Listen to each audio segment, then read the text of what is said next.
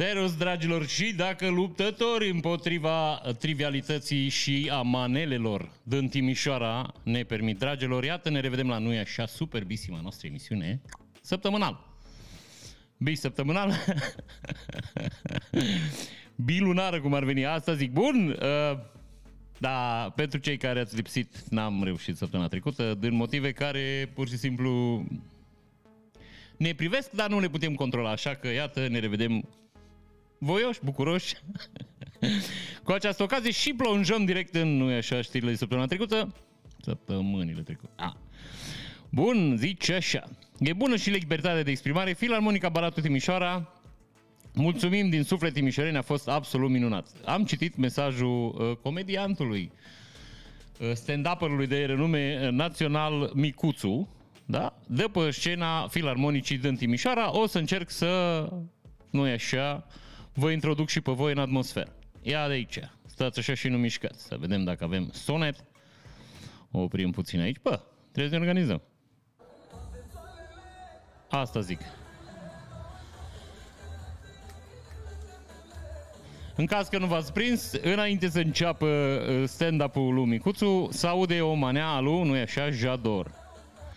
Uh, înainte să trecem mai departe, s-ar putea să, să audă niște cuvinte triviale. Un fel de penis, dar spus mai pe, nu știu, mai pe uh, limbajul străzii. Știi? Asta zic. Să nu vă cumva indignați. În caz că sunteți uh, pe aceeași felie, zic, indignați de astfel de cuvinte și de manele. Vă rog din suflet, da? Deci, a bine, dacă vă indignați, asta este, că nu... da, deci micuțul aici... Așa. Asta zic. Deci... Noi am spus corect. Așa că, iată, și Jador și Pula. Deci ați înțeles despre ce e vorba. Practic avem aici un uh, manifest, da? Domnul Micuțu a decis că e momentul să le arăte timișorenilor și filarmonicii că manelele și cuvântul pe care noi nu o să-l rostim, că v-am zis, avem un, trebuie să ținem un nivel al emisiunii aici. Deci manele și cuvântul pot fi folosite pe scena filarmonicii, nu moare nimeni. Deci cam asta era ideea. Lucru cu care eu sunt perfect de acord, așa cum v-am mai spus și data trecută. Uh, Singurul lucru care îi se putea reproșa lui Jador e că el a început să vândă bilete înainte să semneze un contract cu sală. Ceea ce, din câte am înțeles cu discuțiile, din discuțiile pe care le-am avut cu niște cetățeni, uh, să practică. E o practică comună în industrie, cum ar veni. Adică dacă nu se vinde biletele, știi, măcar n-ai contract cu sală, nu mai dai bani și acolo. Da. Repet, asta e singurul, asta e singurul lucru care se poate imputa uh, lui Jador. Pentru cei care nu știți despre ce e vorba, domnul Jador uh, fu interzis la sala uh, filarmonicii din Timișoara pe motiv că e manelist și manelismul, dacă ajunge în sală, se infectează cetățenii și nu mai pot să asculte muzică cultă. Nu, departe de mine gândul știți că nu sunt cetățeni care consumă, cetățeni care consumă manele, dar mi se pare că facem o segregare pe, cum să vă zic eu, pe bază de gusturi muzicale. Mam, ce ai mă, muzică ascult? Manele. E, nu ești om, pleacă de aici. Nu se poate așa ceva, mă, frate. Suntem într-o, într-o perioadă din, din istoria planetei în care nu-i permis să faci segregări pe niciun motiv. Adică, practic, nu poți să împarți oamenii între grași și slabi, femei, bărbați, știi? Deci, nu, că nu mai merge vrăjeala asta. Nu se mai poartă. Deci, practic, suntem, așa cum zice, nu așa și Constituția, egali în fața legii și a lumii. Oamenii se nasc egali. Bine, unii sunt mai mari, unii sunt mai mici, dar asta... Bun, hai că... Tătărătără. Ați înțeles ce am vrut să zic. Deci, practic, micuțul exprimă exact ce am vrut și eu să exprim. Deci, ne pișăm pe noi așa că suntem mari artiști și oameni de cultură și nu lăsăm manele să meargă în sală. Știi? Că așa e în tenis. Să îngurguțează niște cetățeni, că vezi, doamne, ei apărătorii și uh, străjerii uh, unei direcții uh, așa mai, știi, mai elitiste. Bun, hai că n-are rost, să îngurguțăm și chiar la început, poate un pic mai spre sfârșit ar merge. Acum e prea devreme, că vă pierd. Bun, uh, vivă trei știri din cronica serii. Eu, în caz că nu știți și vă interesează, să căutați cronica.ro, este acolo o echipă care face o treabă minunată Spicuiesc doar trei știri, că asta mă interesează acum și asta aș vrea să vă comunic. Zice așa, guvernul a împrumutat în aprilie de la bănci, investitori și populație 5,3 miliarde de lei. Iar totalul pentru primele patru luni urcă astfel la 44,6 miliarde de lei. Dacă adăugăm la această sumă și cele 1,94 de miliarde de euro, care au intrat în ianuarie în contul statului din componenta de împrumut a PNRR, împrumuturile pentru primele patru luni ajung la suma de 54,2 miliarde de lei. Deci 11 miliarde de euro. Deci, practic, noi cu bănuții ăștia pe care o lua guvernul împrumut acum, noi n-ar trebui să mai lucrăm deloc. Că eu nu știu dacă țărișoara asta produce 11 miliarde de euro pe 4 luni. Eu mă îndoiesc, adică să n-am, știi? Deci eu cred că practic trebuie să nu lucrăm astea 4 luni, că nu înțeleg ce se întâmplă cu banii în țărișoară. Bine, fiind PSD-ul și PNL-ul la putere, a, aș putea să, știi? Aș avea o vagă idee. Bănesc că sunt niște băieți acum care își caută bugatiuri, știi? Mai era băiatul la Umbrărescu, sau cum, și Umbrăceanu, Umbrăsescu. Regele asfaltului, care în țara în care noi nu aveam asfalt, ăla era regele asfaltului. Și el își cumpărase și avea o situație mai nașpa, da? Deci nu îi stătea bine cu banii, dar își cumpărase un Bugatti Veyron de, nu știu, 3 milioane, cea de dolari. Și între aceea la ce l-ai cumpărat? Că doar n-ai cum să te dai cu el.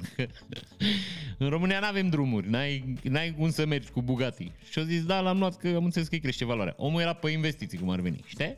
Asta... Deci e aici paradoxul, că regele asfaltului într-o țară în care noi n-aveam, n-aveam asfalt și-a cumpărat o mașină care merge cu 370 km h repet, într-o țară în care noi n-avem asfalt, adică n-ai un să mergi cu mașina, nu știu dacă, știi? Ah, ok. Poate și-o fi turnat el la el acolo cumva în curticică, un... ok, știi? Ați înțeles ce am vrut să zic. Deci asta e țărișoara.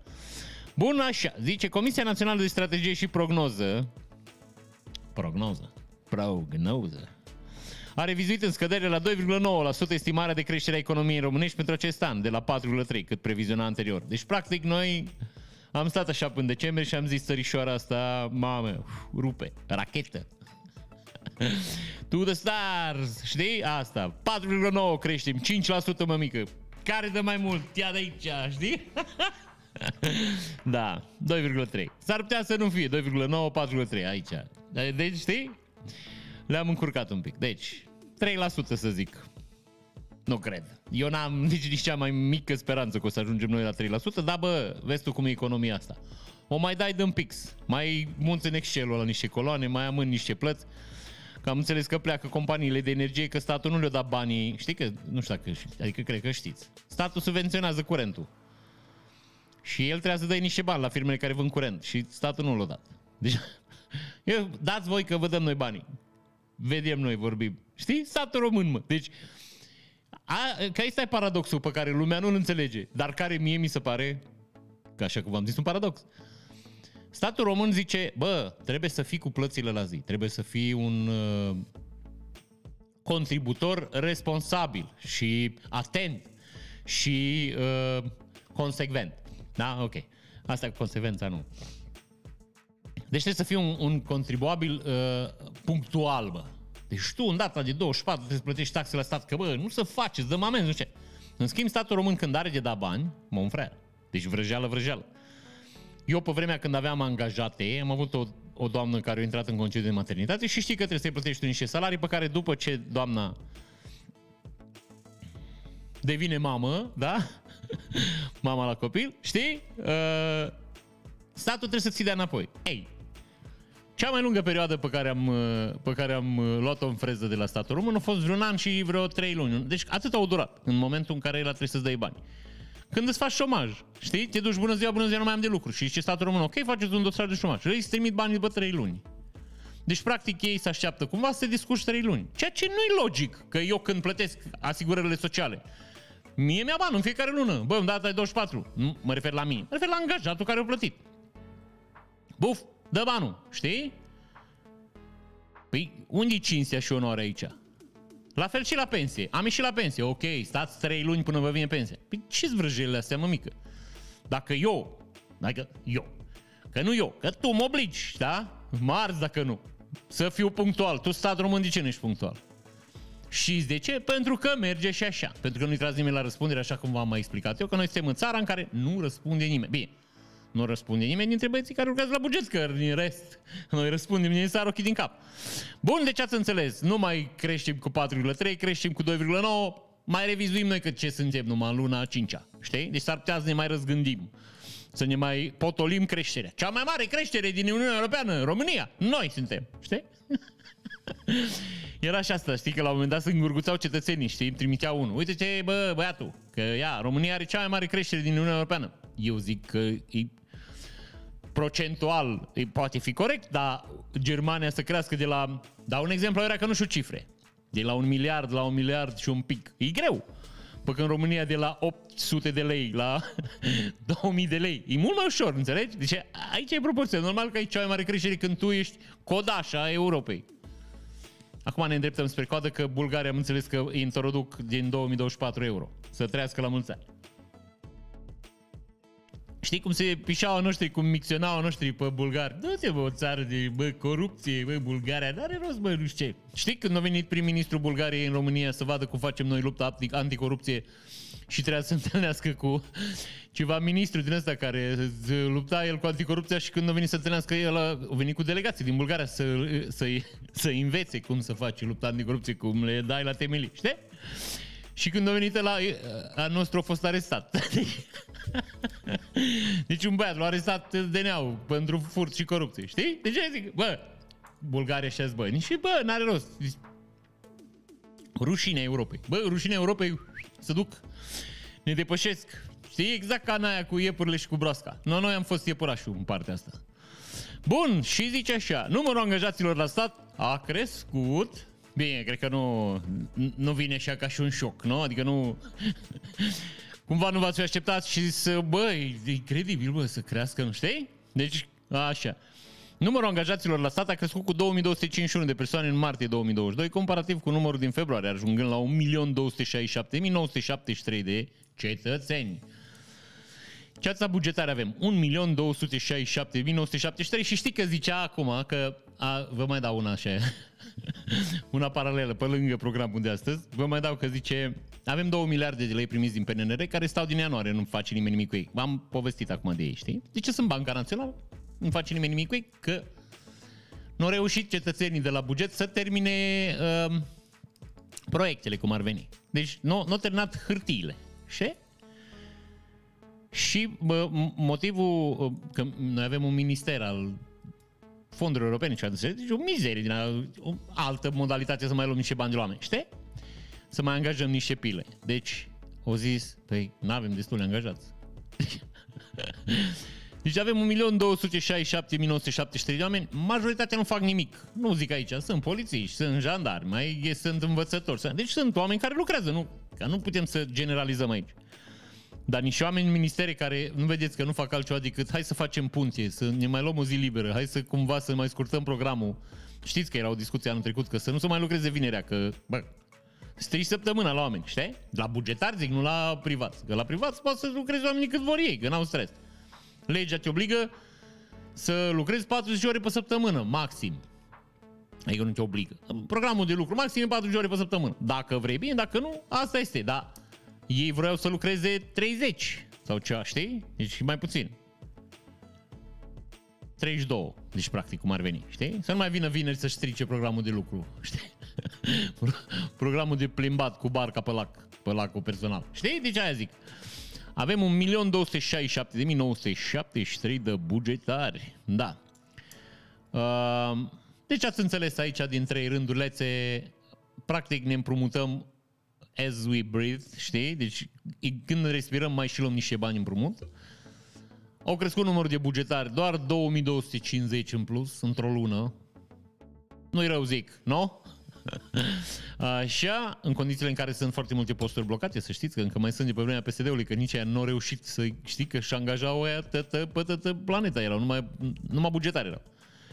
Și, practic, creșterea de 5% cu care 4,3%, cu care ne lăudam uh, la începutul anului, e 2,9%. Și s-ar putea să mai nu e așa, scadă. Poșta Română! Sună deja, știi? Sună din ăsta de anunț din Vazlui. A titlu de ziar din Vazlui.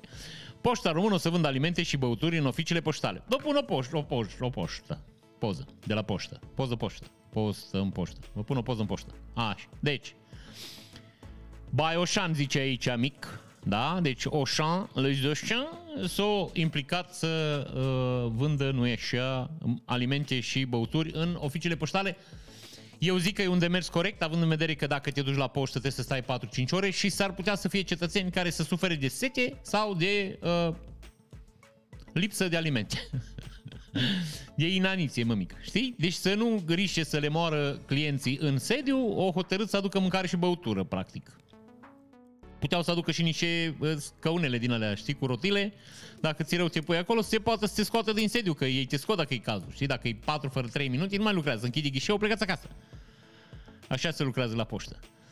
Da, lumea e răutăcioasă și zicea că asta le mai lipsește. Păi, mon frer, oricum e mare lucru, pentru gândiți-vă, ei, deci ei au niște angajate acolo în niște sedii imense, da, deci absolut imense, deci două, trei femei, care încasează uh, servicii de 3 lei. Deci uh, eu am fost să trimit un plic la cineva și o trebuie să plătesc 2,7 lei și nu ar fi fost asta problema. Mămică, dar o trebuie să stau să completez pe un cartonaj din ăla. O trebuie să stau la o coadă cu 23 de oameni pentru 2,7 lei.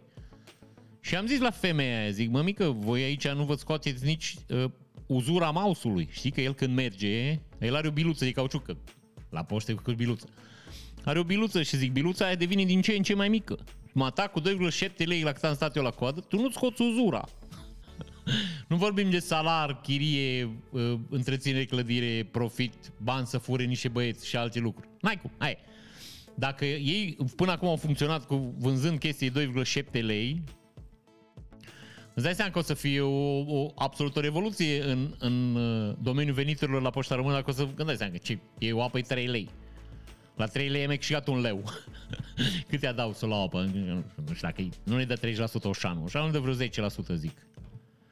Sau și aici e o vrăjală și le duce marfa expirată și poșta o plătește, știi? Posibil. Da, deci mă mică s-o revoluționa poșta, deci n-are, n-are rost. Ce mă mir eu până acum, că nu s-a întâmplat, e că nu avem păcănele în poștă. Că dacă ar fi fost, cum să vă zic eu, dacă ar fi fost o modalitate bună să mai facem un ban, păcănelele ai atâta mari de clienți acolo care sunt prizonieri, ca și aleș și zice la manual.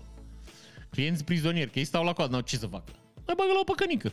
Pui și păcănica aia care merge după oameni, știi, ca să înainteze cu coada, că n-ai, știi? Deci eu, sau e o păcănică, ori e niște băieți care să-ți mute păcănica, știi? Deci tu stai la coadă și ăla mută păcănica, vin cu tine și tu dai așa la pian, știi? Nu? Sau e niște păcănici mici pe care le iei când intri pe ușă, pui pe pept aici și joci, știi, cu bretele frumos și joci la păcănele, pac, pac, pac, pac, pac, ai pus păcănica jos, ai vorbit cu domnul la ghișeu, pac, mai dai două mâini, all-in, cum nu știu, nu știu dacă au all-in, bănuiesc că au ceva, dai bet mare, două negri, două roșu, ai închis. Ești bine, nu ești iar bine. Asta. Deci asta ar fi fost o soluție să mai eficientizeze încasările, zic. Bun, hai să sărim și peste asta. Că tot vorbeam, zice așa, farmacia 3, la Buzău s-a deschis prima farmacie cu păcănele din România. Nu știu dacă voi vedeți, dar nioanele mele fac aici, lumina din studio. Stați așa să vă pun pozuță, să vedeți și voi, că iată, păcănele. Bine, spre deosebire de celelalte păcănele, păcănele astea uh, nu sunt jocuri cum ar veni de noroc. Jocuri de ghinion că orice, deci bați 10 lei, zice așa. Un impuls la păcănele costă 10 lei, asigură 3 trageri și oferă câștiguri garantate în aspirine, cole, biluri, paracetamoale, emiterale, pampers, ștampoane, nurofenuri și supozitoare. Deci dai seama că ai șansa să bagi 10 lei să-ți dă supozitoare? Mai aveți supozitoare? Avem la... avem la Păcănico, mai rămas două, vedeți. Știi? Ah, ok. Un impuls la păcănele farmaceutice, am citit asta. Zice așa. O dată pe zi, o dată pe, o dată pe zi, aparatele oferă și marele premiu. Un norocosul zilei urmând să poată opta între un flacon de Viagra un set de creme și uleiuri antirid. Băi, și pentru doamne și pentru domn, știi? La domn le dă To the stars, așa, și la doamnele dea un pic aici să-și ia ridurile astea și de... Nu știu dacă astea sunt riduri de expresie, nu știu, că adică are toată lumea. Și oamenii inexpresivi au riduri aici. Deci nu știu.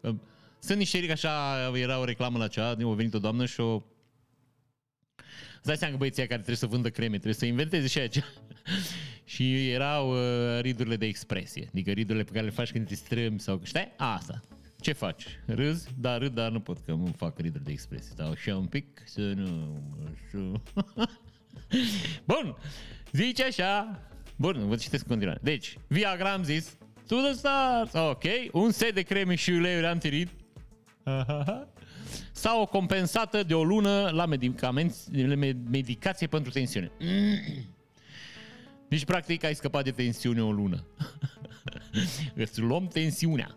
Da.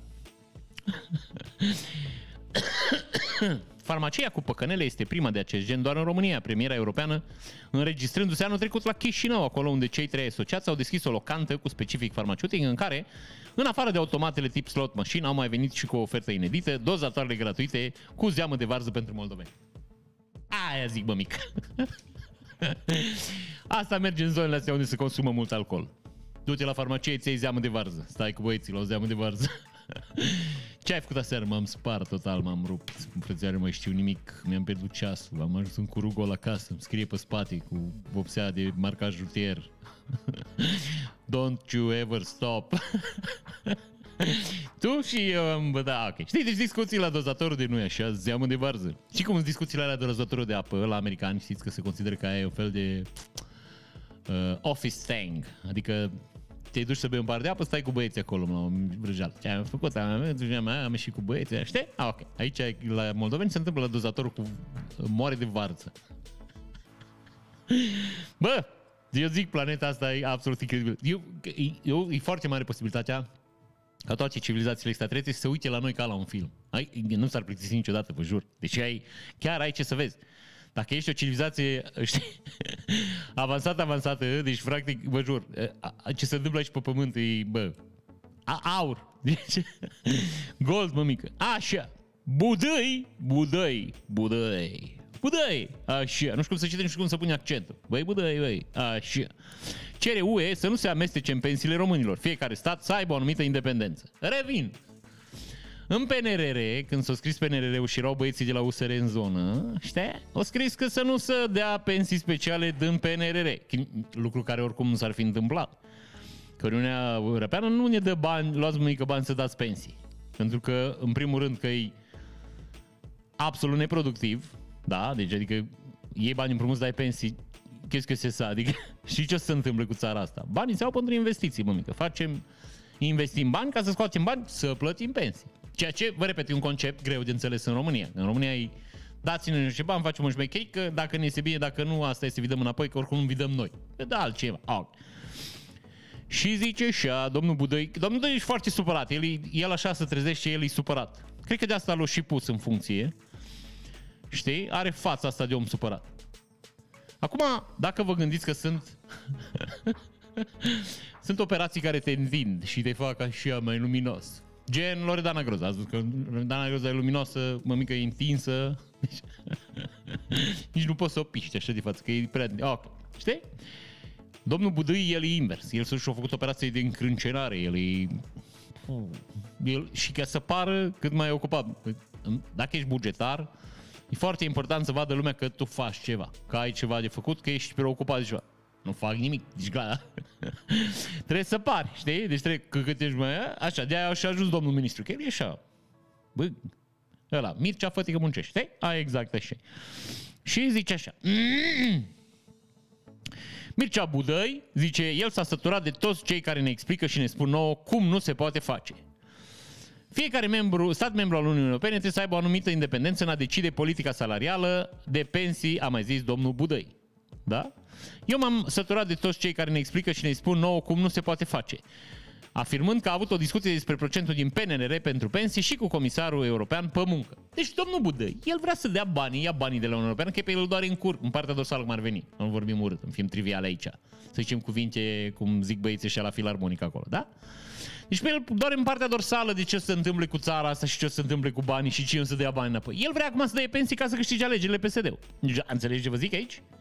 E simplu? Deci dăm pensii, oamenii votează, am primit pensii mai mari, votăm cu băieții ăștia. Cine a dat bani înapoi, Dumnezeu să ne ajute, știi? Deci că practic atât, o intervenție divină nu mai ajută. Deci, la nivelul la care noi cheltuim și luăm bani împrumut și la nivelul în care merge economia în țara asta și la nivelul la care suntem conduși, că iarăși vă zic, noi economie avem, noi producem. Problema e că noi suntem conduși de niște cetățeni care nu că nu se preocupă să ne meargă nouă bine. Din potrivă, ă, pe lângă faptul că ei fură toți banii pe care producem noi, încearcă să ne și omoare ca și firme. Ajungem și acolo, mai avem niște, da? Niște mici detalii. Bun. Je reviens. Deci, domnul Budăi, el e foarte indignat că el nu poate să dă banii în, luați împrumut pe pensii. Că, ama, de ce ai dat bani mai mari, de ce ai dat mai mari pensii, cum ar veni? Ca să te voteze, nu așa lumea. Zice, el a continuat. Eu nu o să încetez nicio clipă să mă bat și pe NRR vă garantez că va fi modificat într-un sens sau altul. Nu modificat? Haideți să clarificăm. Modificare poate însemna prea mult. Nu ne dorim să scoatem o reformă, să introducem altă reformă. Reformă, vă să zic.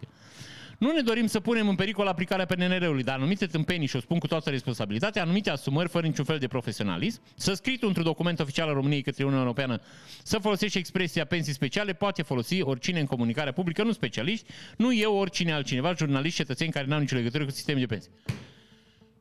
Wow, bă, deci eu vă jur să întoarce Iorga în mormânt, adică deci Iorga nu a scos fraze din astea. În primul rând, vreau să vă citesc încă o dată că poate am fost am citit prea repede și n-ați înțeles. Fiți atent.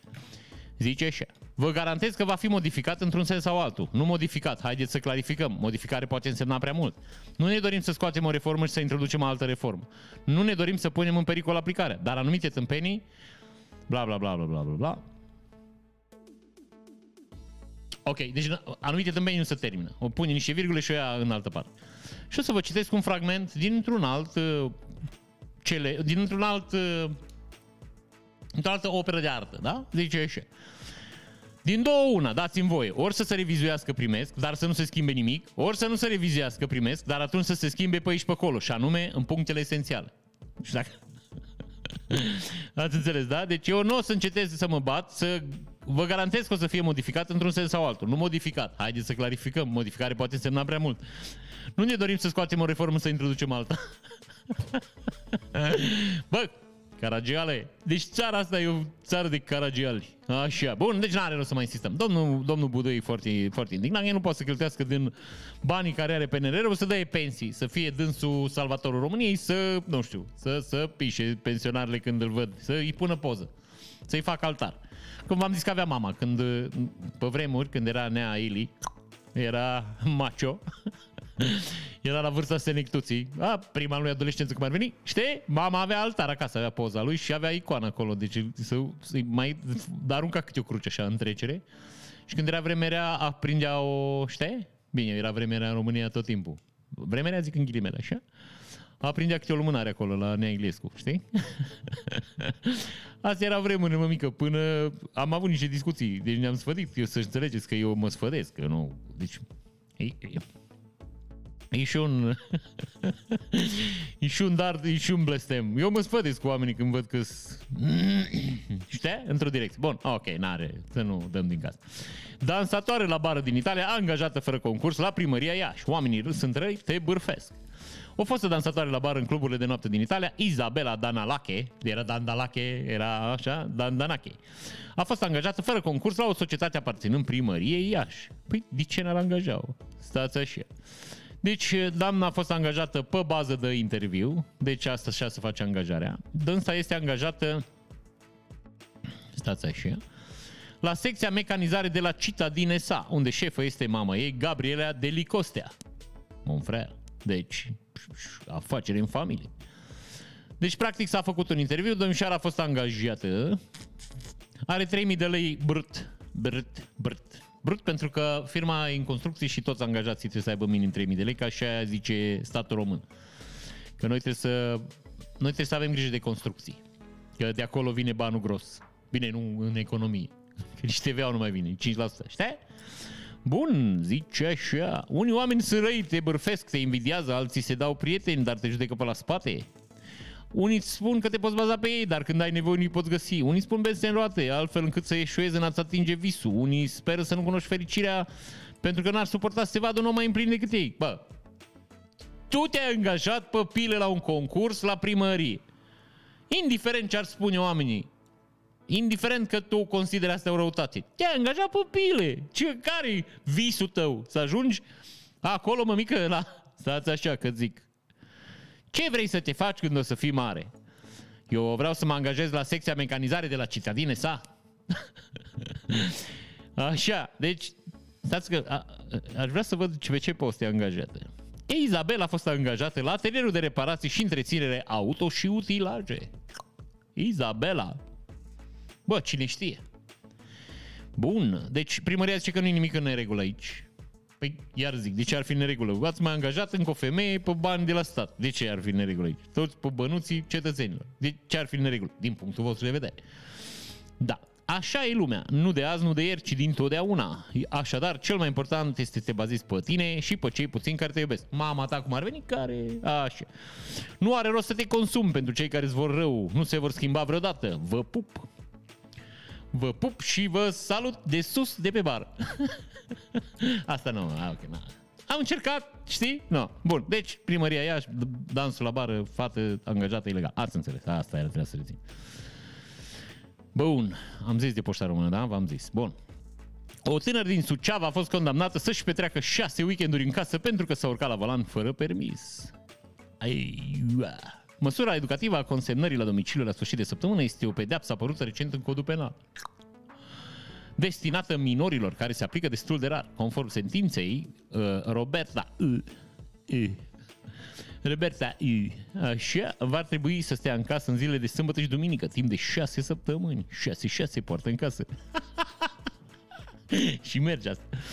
Poate părăsi domiciliul doar în situații excepționale. În fiecare săptămână din cele șase interdicții intră în vigoare începând cu ora 0. Excelent, da. Și dacă recidivează, îi se ia și telefonul, nu e așa, mobil. Bun, o să vă prezint aici o filmare de la domnul Trean Berbeceanu, care ne ilustrează Dați așa să nu mișcați. Uite. Niște polițiști, să vede că dânsul are uniformă, nu sper că sunt polițiști, care... Uh... Tare, tare, tare, tare, tare, tare, tare, mai tare, mai tare, mai oh, oh, oh. 1, 2, 7. Yes? Da. Ți-ai zis că n-ai băut? Am băut azi, am băut ceva. Da, bun. În primul rând, e foarte drăguț. Eu nu, nu vi l-am pus la funny. Funny. Um, nu cred că poliția are voie să dea filmulețele astea pe net. Știi? Pentru că pur și simplu să folosește de imaginea dânsului și nu cred că au acordul lui. În afară de asta, e o filmare într-o instituție publică, un pic nășpucă și ea, știi? E faină glumița, e excelent, dar eu zic că n-ar trebui să fie pe net. Ceea ce domnul Traian Berbeceanu, pentru că nu știe, că el luptând cu lumea politică grea, știi? El e un pic... Asta zic. Deci ați înțeles, e foarte drăguță gluma, deci bă, o să mai facem, dar e, părerea mea e că nu trebuie să apară pe net. Băiatul ăla care era nițel mătrafoxat că să vede, ar putea da în judecată poliția română și ar putea să câștige niște bănuți drăguți. Și dacă tot vorbeam de drăguț și de bănuți, zice așa... Noul angajat al nuclear electrică, fostul vicepremier și ministru al justiției Ana Birceal, este unul dintre cei mai bogați oameni din România, cu avere de peste 23 de milioane de dolari și care crește continuu grație veniturilor impresionante și a investițiilor care produc alte milioane. Milioane! Așa, nu, asta era aia cu fulgi de zăpadă. Uh, și vi milioanele cu sacia. că numai la maniliști puteai gândi așa. Din declarația de avere oficială se poate vedea că fostul lider PSD are mai multe terenuri și locuințe, inclusiv un apartament de peste 300 metri pătrați în București și două case în SUA, bijuterii și lingouri de aur de peste 200.000 de euro, peste 600 de mii de dolari în bănci și obligațiuni și investiții în firme din străinătate în valoare de 23 de milioane de dolari. Up, up. Iată, Ana Bircel este în mod categoric unul dintre cei mai bogați oameni din România. Fostul demnitar este angajat din ianuarie 2022, 2022 cu funcția de expert principal la nuclear electrică în calitate de reprezentant pentru proiecte strategice și relații internaționale. Da, ba, ba, ba, ba, ba, ba. Nu zicem nimic de rău, zicem chiar bine. Eu sunt unul dintre oamenii în care ar impune o limită, știi? Ar zici, bă, vrei să faci politică? Trebuie să ai în cont, nu știu, un milion de dolari, banii tăi, cash. Și în timpul perioadei când faci politică și 5 ani după ce faci politică, n-ai voie, mămică, să faci afaceri cu statul, n știi? Aș impune niște reguli din astea. Cam cum e la americani, că la americani. Dacă n-ai cash, banul cash, foarte, foarte, foarte greu ajungi în politică. Ceea ce, iar vă zic, undeva e un pic normal, adică da, trebuie să ai grijă de cetățeni, nici nu zic asta, dar mă frate, dacă ai făcut niște bănuți pentru tine, știi? Poți să faci niște bănuți pentru țară, cam așa văd eu lucrurile. Un pic mai capitalist așa eu, da, mai de, de dreapta așa. Bun, nu vă mai citesc despre doamna Birceal, să nu vi se facă rău, și zice așa. Mai mulți oameni pleacă într-o călătorie prin România pe jos, fără să mănânce nimic pe parcurs. Par, curs, asta zic. Am pus cur în parcurs. Călătoria are peste 1000 de kilometri și trece și prin Brașov. Păi, având 1000 de kilometri în țara asta, trebuie să treacă oricum prin Brașov. Oriunde te duci, 1000 de kilometri trebuie să treci prin Brașov. Un eveniment inedit urmează a se întâmpla pe tot parcursul lunii mai, cu plecare din Iași, începând cu data de 7 mai. Deci băieții pe drum de 5 zile. Up, up, to the stars, așa. Asociația Postului Terapeutic își propune să sprijine să realizeze prin participarea câtorva membri un pelerinaj pedestru de mare amploare, fără consum de alimente, subliniind astfel necesitatea jerfei în viața noastră, reechilibrând astfel balanța celor primite cu cele oferite. Este vorba despre un pelerinaj pedestru de peste un milion de pași. Începând cu data de 7 mai până în 29 de mai, un grup de mai multe persoane se vor deplasa pedestru prin țară, pe Iuta, pe Iuta, ruta. Iași, Vatra Dornei, Cluj, Alba Iulia, Curtea de Argeș, Brașov, București. Așa. Deci, practic, Iași, București, fără a consuma alimente, ci doar apă, pentru a aduce o jertfă către Dumnezeu, printr-o sprijinirea mai multor cauze, printre care pacea în regiunea noastră, promovarea postului terapeutic doar cu apă și necesitatea constituirii unei clinici de recuperare medicală prin post. De ce ar trebui o clinică medicală pentru recuperare prin post când poți să postești acasă, n-ai nevoie de o clinică? Și acum n-ai nevoie de o biserică să te rogi. Știi? Deci hai să facem o clinică unde să vină oamenii să nu mănânce. Ce, cu ce se ocupă clinica noastră? Clinica noastră aici, oamenii vin la tratament. Și ce tratament fac? Nu mănâncă. Știi? Dar nu poți să nu mănânci acasă? Nu, nu, aici uh, betonul vibrează, rezonează, e mai aproape de Dumnezeu, nu altfel e. Deci nu, aici... Noi nu avem ce jerfi cu adevărat lui Dumnezeu pentru că pe toate le avem închiriate de la înaintașii noștri. Singura jerfă care are sens este jerfa timpului nostru pentru Dumnezeu și jerfa voinței fiecare. De ce nu să jerfezi cu oamenii ăștia? Să se ducă să facă, nu știu, curat în pădure. Că e același lucru în loc să mergi de nebun Iași București, te duci și faci curat în pădure tot fără să mănânci. Care-i pericolul? Găsești o ghindă, cea, mănânci o veveriță, cea? nu te vede nimeni un mușchi dintre o veveriță, știi? Asta. De ce nu să jerfezi cu oamenii și să ducă să facă, nu știu, niște lucruri utile pentru societate? Că mărsul pe jos, în afară de faptul că ai, ai o să-mi zici că le oferă vizibilitatea asta, clar, că altfel nu vorbeam de ei. Da, clar aș fi vorbit despre ei dacă aflam că s-au dus să facă, nu știu, curat în pădure sau să, nu știu, să ajute ceva, să facă ceva, știi? Voluntar. Sigur am fi vorbit despre ei. Noi dorim prin acest pelerinaj să cerem milostivirea lui Dumnezeu peste țara noastră, să ne apere de război și de orice rău, să ne ierte de păcate și să atragem atenția fără urmă de dubiu asupra puterii postului doar cu apă. Din experiența noastră, postul cu doar cu apă este deosebit de bun pentru ameliorarea, dar și tratarea unor liste foarte lungi de afecțiuni și poate ajuta la regenerarea tesutelor. Da, deci apă, mămică, apa ne rezolvă pe toți. Bun. Nu, vă dau programul. Deci, practic, media e de 40 de km pe zi. Singura, ziua 8 sâmbătă, prundul Bârgăului Beclan, 60 de km. Oh, ziua 90, duminică, luni, 90 de km. Deci, maxim acolo la Beclean. Poate și un pic la vale. Așa. Da, deci așteptăm ziua 23. Nu avem niciun fel de semnale, nu știm ce se întâmplă. Deci teoretic stați așa. Noi fiind în data de 12 mai, 12 mai buni decât așa, zice așa, oamenii trebuie să fi plecat din Iacobeni, nu știu că nu zice la ce oră pleacă, că e dimineața aici la noi, la noi undeva în jur de ora 8, 7 și 8, știi? Zice așa, domne, ar trebui să fie, deci astăzi ar trebui să plece 12 mai din deci ar trebui să plece din Iacobeni pe, spre Poiana Stâmpei. Azi e un, un traseu mai scurt, cel 32 de kilometri. Ce asta zic, azi e bine. Bă, ce să vă zic? Să vă ajute Dumnezeu. și dacă vă ajută pe noi, ne aștept și pe noi, că am înțeles că dacă faceți marșul ăsta o să fie mai bine în țară, o să fie pace, o să fie, știți, să uite Dumnezeu ce fac băieții, merg pe jos, pace. Să le dăm pace.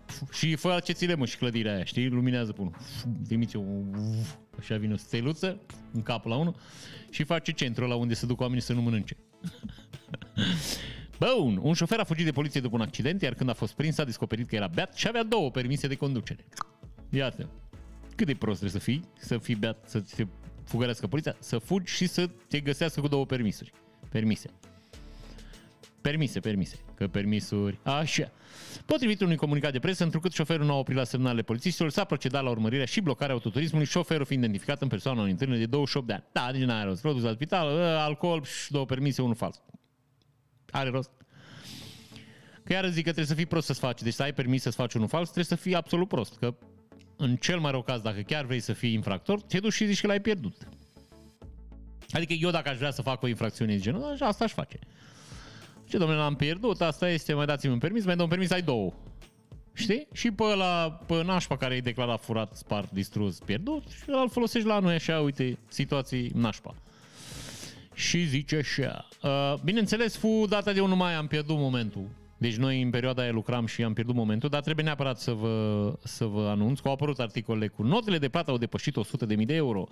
Cât au plătit tinerii pentru o robă de șampanie? Da, deci oh, se distrează băieții, mamă rup, deci cât cheltuie tinerii? Pe o parte sunt cetățenii care să uh, laudă că au cheltuit uh, 30.000 de euro pe o robă de șampanie și pe cealaltă parte sunt cetățenii care se indignați că, o mămică, de unde au atâția bani oamenii? Ori fi lucrând, eu știu, poate fură, cine știe. să nu aflăm numai că bugetar, ca asta ar fi nașpa, dar în rest, bă, fiecare poate să facă nu e așa ce vrea cu banii lui. Vă repet, noi încă avem o mentalitate destul de ciudățică așa ca țară. De ce să distrează oamenii aia? De, de ce cheltuie bani? Acum, dacă ar veni băieții și au... Nu știu dacă voi auziți, am scârție microfonul. Ungeți așa, trebuie să-mi duc microfonul. Ungeți așa, ok. Deci, uh, practic noi în țărișoare, dacă am avea, cum se întâmplă în alte țărișoare, un control mai riguros al banilor. Mai ales mă refer la, la sumele astea. Adică dacă tu te duci, mămică, într-un birt și cheltuiești 30.000 de euro pe o roabă de, de șampanie, cineva de la ANAF, că, vă dau un exemplu aici, eu dacă pun în bancă 10.000 de euro acum, pe mine doamna aia de la bancă mă întreba, de unde aveți banii? Mămică, i-am lucrat în an de zi. A, trebuie să dați o declarație. Și trebuie să dați o declarație și trebuie să spuneți la ce ați folosit banii, cine vă da banii, cu cine sunteți rudă, dacă aveți prieteni oameni politici, dacă e gradul 1, dacă știi? A, ok. Dar dacă te duci într-un crâșmă și cheltuiești 30.000 de euro pe o roabă de șampanie, nu are nimeni nicio problemă. Practic, adică dacă îi să mă întreb pe mine, așa, să facă, așa ar putea să face afaceri în România. Trebuie să-ți dau 30.000 de euro, păi venim la tine la crâșmă, îmi dai o roabă de șampanie, o roabă, știi? Tu mi-aduci o roabă de sticle de apă, eu îți dau 30.000 de euro, ți-am dat 30.000 de euro, tu iei banii, toată lumea e fericită. Știi? Deci aia zic, dacă s-ar întâmpla cum se întâmplă în alte țărișoare, că în alte țărișoare, dacă tu, de exemplu, ai, dau un exemplu, 2000 de euro pe lună și te duci într-o noapte în club și spargi, zic, 5.000 sau 6.000 sau 7.000, să aprinde un beculeț acolo la băieții de la fiscul lor, cum ar veni. Când te duci a doua oară, deja te sună dimineața. Când ești mahmurel, știi? Mie nu te sună duminică. Te sună luni, așa. Și zice, Monfrer, nu vii un pic până la noi să povestim? Că zici ceva, fură cineva bani de pe card. Uite, azi noapte cineva a plătit 7000 de pe cardul tău și tu nu câștigi mai 2000 pe lună. Adică știți ce zic eu aici? Nu cumva ați niște bănuți cam... Adică zic eu, nu? E mai întrebarea mea. Te duci și plătești 30.000 de euro pe o roabă de șampanie într-o seară și nu te întreabă nimeni de unde ai 30.000 de euro? Cred că se întâmplă în foarte puține țări din Europa. Știi? Da, nu zic, sunt cluburi șmechere și în alte țări, dar acolo un pic altfel funcționează lucrurile, știi? Bun. Un francez cere uh, României 115 milioane de euro pentru un titlu de stat emis cu 100 de ani. Deci, practic, un băiat din Franța a dat 300.000 de euro pe un titlu de stat, da? care valora pe vremea respectivă 500 de coroane aur, franci, francs, de aur. Da? Uh, Titlul, având în vedere că e o emisiune a statului român, pe care statul român o lua bani împrumut, titlul e valabil, că nu știu dacă știți, astea nu se prescriu. Poți să-l ții cât vrei tu și statul este obligat să-ți dai bani înapoi. Pe titlu scrie că se dă și o, o nițică dobândă. Așa că băiatul ăsta acum a făcut niște calculele și o a ajuns la concluzia că statul român trebuie să-i dea 115 milioane de euro. Lucru care n-ar fi absolut exclus, adică dacă îi să mă întrebați pe mine, s-ar putea să fie cea foarte legit. Ce aș mai putea să vă spun e că omul e absolut uh, siderat că el a scris la ambasada României din Franța și nu a răspuns nimeni. Bă, românii scriu la ambasada României din Franța care uh, mor de foame, li s-a rămas fără bani în Franța și nu răspunde nimeni. Să-ți răspundă ție în condițiile în care trebuie să-ți dăm ție bani. Mă frate, la noi, asta e, la noi asta e sport național, nerăspunderea. Știi? Deci la noi toată lumea, noi avem campionat național aici, campionat mondial. Suntem ca americani, noi avem campionatul național, european și mondial la noi în țară. De nerăspundere. Noi suntem campioni nerăspunderii. La noi orice se întâmplă, nu răspunde nimeni. Scrie o scrisoare la primărie, nu răspunde nimeni. Scrie o scrisoare la parlament, nu răspunde nimeni. Îți fură aia din, și chem poliția, nu răspunde. Înțelegi? Nu, nimic. La nerăspundere, asta e. Suntem campioni mondial la nerăspundere noi. Bun. Așa, autocritica zice așa. Autocritica e un site de mașini. Meniu de mașini. E de critică de... Ok, să înțeles. Mașinile electrice din România vor primi în curând plăcuțe de matriculare diferite de restul mașinilor. Electricele vor avea plăcuțe cu litere și cifre de culoare verde închis. Nu știu ce le cu verde deschis, dar dacă mă întrebați pe mine... Așa, verde tubor, cum îi zice la noi în business aici, da? Așa cum reiese din imagine publicate de autorități. Iată imaginile publicate de, nu e așa, autorități. E așa din închis că pare negru. Am făcut din nou... Băi, nu suntem în stare să facem un lucru ca lumea. Bă, dacă trebuiau să fie verzi, trebuie să le facă verde iarbă, mă. Verde, verde, să vezi că verzi. Nu. E în verde așa închis, că lumea o să zică azi negre. Fără verzi, mă, mică, dacă zis verzi, dacă legea zice verde, ce le faci verde închis? Bă, ok. Noile plăcute de matriculare vor fi acordate, bla bla bla, așa, vor funcționa ca un pașaport verde pentru acest tip de autovehicule prin identificarea clară și vizibilă a vehiculului așa, foarte vizibilă. Este, uh, vorbim de parcare gratuită, acces permis în zone cu emisii reduse, reducere de taxe și impozite, autoritățile locale, în special cele din marile aglomerări, vor avea un instrument de lucru foarte util. Da, o să rupă. Incredibil, deci o să schimbe țara, pe ce o să dați trei numere verzi care par negre. Ah, ok.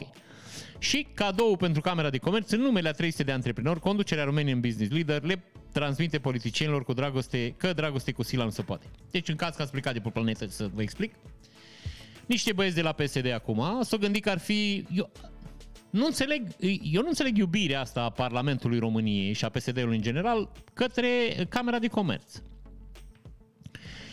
S-ar putea să existe niște, cum să vă zic eu, niște interese financiare acolo. Nu vă amintesc că acum, nu de mult am discutat despre terenul ăla de 500 milioane de euro care era să fie donat Camerei de Comerț a României, gratuit să-și facă băieții niște blocuri acolo.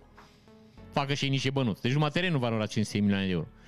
Și pe care Camera de Comerț trebuie să-l primească, nu e așa, cu titlu gratuit. Ca așa în țara asta noi dăm cadouri Camerei de Comerț.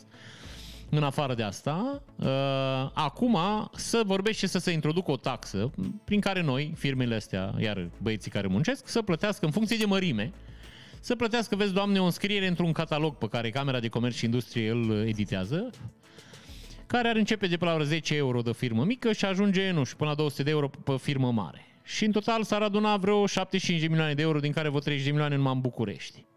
Ați înțeles?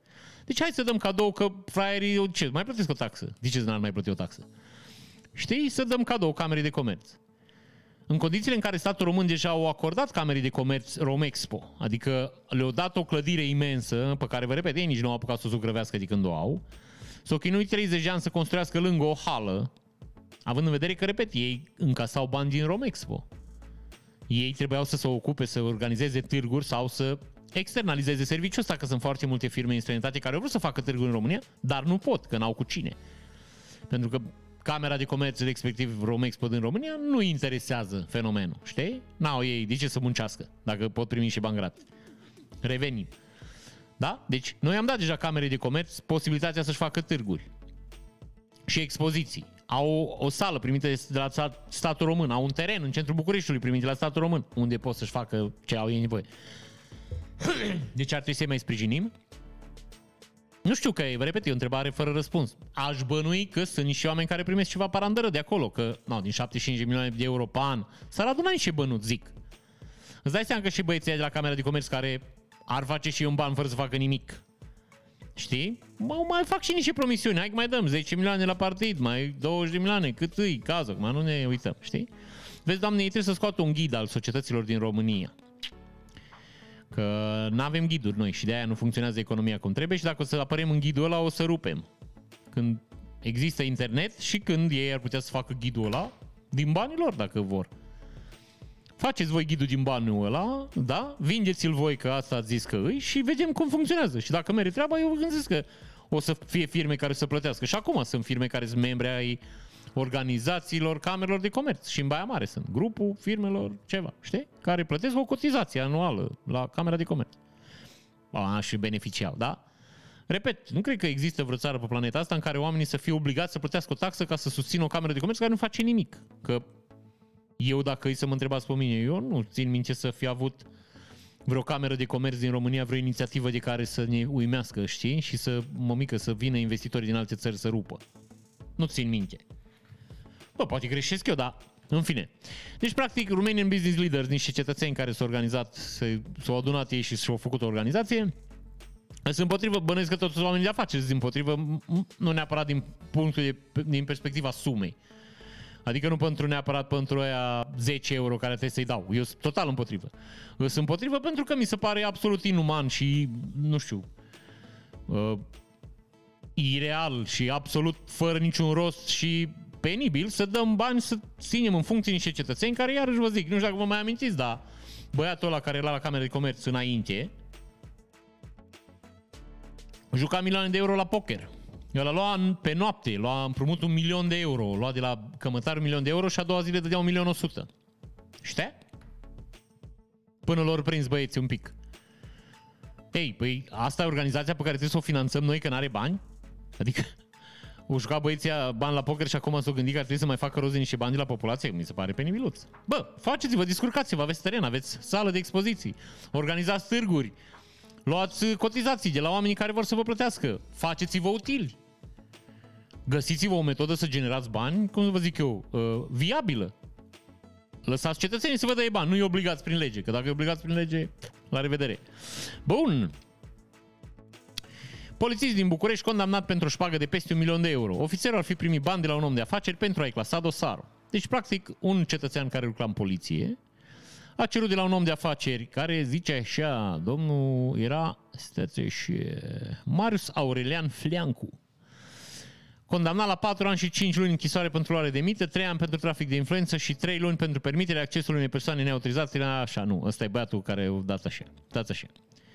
Deci Maris, Maris Aurelian Fleancu, ăsta e polițistul.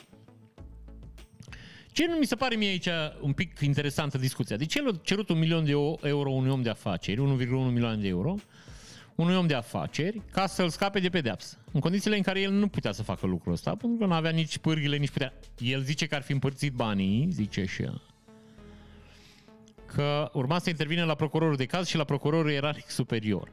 Deci el ar fi, el promitea că o să împartă banii. Oamenii zic că nu știu nimic, n-ai ce să fac. Asta este, știi? Care a fost planul lui? Deci iau un milion de euro și plec sau iau un milion de euro și mă fac că nu i-am luat? Știi? Adică să zic că la băi, am dat un milion la ăla să mă scap. Și bă, tu ești prost, nu mai dai niciun leu. Păi, aici nu înțeleg eu unghiul. Abordarea cetățeanului, că vă dați seama că dacă omul ajungea în pușcărie, cum practic urma să ajungă, dacă omul ajungea în pușcărie, uh, ar fi zis, bă, am dat un milion de euro la băiatul ăsta. Adică nu, nu 2 lei, un la mână și doi la mână. Omul ar fi avut niște speranțe. Great expectation, știi? Înțelegi ce zic? Deci, cum, cum s-a gândit el că o să termine povestea Că eu aici nu înțeleg. Sunt niște planuri din astea malefice, văd niște cetățeni că fac niște planuri din astea și nu le descurcă, mă. Nu, cumva nu le duc la capăt. Adică, eu zic că cel mai important lucru într-un plan e să, bă, să gândești până la capăt. Ok, mă duc la ce și pag un milion de dolari. Îmi dă. Și eu ce fac? Plec din țară, mă duc, nu știu, îmi schimb numele, mă operez, ce fac? Că un milion de euro nu sunt așa mulți bani, că te duci unde te duci? Te duci în Italia, te duci în Grecia, stai acolo la căldurică, îți iei o casă, 2-300 mii de euro și pe aia încet, încet te rup din 700 mii. Nu? Că asta e planul, că nu înțeleg unde se duc lucrurile. Și doi la mână. Acum că băiatul ăla care daș șpagă l-a dat în gât pe băiatul ăsta, că așa l-a prins. E s-a, pus, s-a dus și-a depus plângere. Băiatul ăla a scăpat de acuzații. Adică el se duce și zice, bă, pe mine nu mă băgați în pușcărie, dar vă dau un gât pe un băiat care o da șpagă aici, care mi-a cerut șpagă. E posibil și scenariul ăsta? Adică eu nu știu cum funcționează șpaga în România. Adică dacă tu te duci și zici, domnule, uite, eu trebuie să intru în pușcărie că am făcut o șmecherică, da? Dar pot să vă dau un băiat care mi-a cerut șpagă de la voi. Îl iartă? Adică zice, bun, ok, nu mai intri în pușcărie că te-ai devenit un cetățean model și n-ai zis da șpagă? Ai, există asta, zic, deja asta e posibilitatea să scapi? Că ar fi o portiță, adică eu mă gândesc că dacă ai mulți bani, zic așa, te duci la un polițist și zici, bă, frățioare, hai să facem noi o cioacă. Eu nu vreau să intru în pușcărie. Tu și așa nu faci bani mulți în poliție. Ce aici, fiate? Îți dau 3 milioane de euro, banii tăi, cash. Mă mai dau un milion și zic că ți-am dat șpagă, tu intri în pușcărie câțiva ani, că n-ai ce să faci, 2-3 ani, asta este, nu mai poți să fii în poliție. 5 ani eu da la băiatul ăsta. 5 ani. Da, bun, îți dai seama, știi, 5 ani la noi, bună port, purtare, pac, mai scrie două cărți, îi se mai atrofează testicule, știi, primește 5 ani și 10 luni. Da? Deci, înțelegi ce zic? Deci îi dai la 3 milioane, mai dai un milion șpagă și ai scăpat de pușcărie. Deci cu 4 milioane, practic, tu n-ai făcut nimic ilegal, îl bași pe la în pușcărie că vezi, doamne, la mită, tu ai scăpat de pușcării, că ăla a scăpat și el după câțiva ani, a rămas cu banul, toată lumea aranjată, zic. Adică nu, eu mă gândesc că sunt mulți oameni care ar fi dispus să facă pușcărie vreo 5 ani pentru 2-3 milioane de euro, zic, așa, mă gândesc eu. Maybe it's just me, știi? Ok, nu o să aflăm niciodată. Bun. Avem uh, celebra infracțiune din trafic în care un polițist a fost rănit, zice, de un cetățean în trafic. S-a oprit una bucată cetățean, da? Now watch this. Stați așa. Refuzat să vă prezentați acțiile. Asta. Ce Asta. faceți? Hai coborâți, hai, vă rog, lăsați mașina pe loc. Rămâneți pe loc, rămâneți pe loc, v-am zis, rămâneți pe loc. Da. Rămâneți pe loc! Eu spar geamul. V-am zis, coborâți mașina. Deci, Coborâți mașina, coborâți mașina. Coborâți mașina, coborâți mașina. Deci mie mi se pare, dacă îi mă întrebați pe mine, că polițistul e mult mai violent decât băiatul ăsta. Deci băiatul ăsta chiar nu e violent. Și polițistul a depus o plângere că a fost rănit în această altercație, nu știu dacă ați văzut ceva, rănire. Deci, practic, băiatul ăla a zis, dacă mă dau jos și mă ține, te nenorocesc, dar nu a fost agresiv, știi? După aia a închis geamul și s-a făcut, sau o da să plece aici, n-are rost să ne contrazim. Omul pleca de pe loc. Polițistul i-a spart geamul, i-a deschis ușa la mașină și i-a pus cătușii ce au făcut, el dat-o și mașină. Și pe aia polițistul a depus plângere că a fost rănit. Aici mi se pare un pic de... Știi? Știi? Ceva, na, ok. Bun, ok, omul trebuia să-și vadă de treabă. Nu, eu nu înțeleg atitudinea asta în fața poliției, că pe bune că nu înțeleg. Ce crezi că o să poți rezolva când te dai cocoș în fața poliției? Și vă spun asta că eu am luat amendă acum o săptămână, mă duceam duminică la lucru. Așa e în tenis, v-am zis, am avut o perioadă mai grea. Și am lucrat din sărit ochii din cap. Și duminică, mergând spre lucru, grăbit, că uitasem ceva, trebuia să vin, m-a sunat aia, că trebuie să mai facem ceva, eram așa, 80 la oră în localitate. Pur și simplu nu mi-am dat seama. Deci nu am, ca să înțelegeți, nu sunt vitezoman deloc.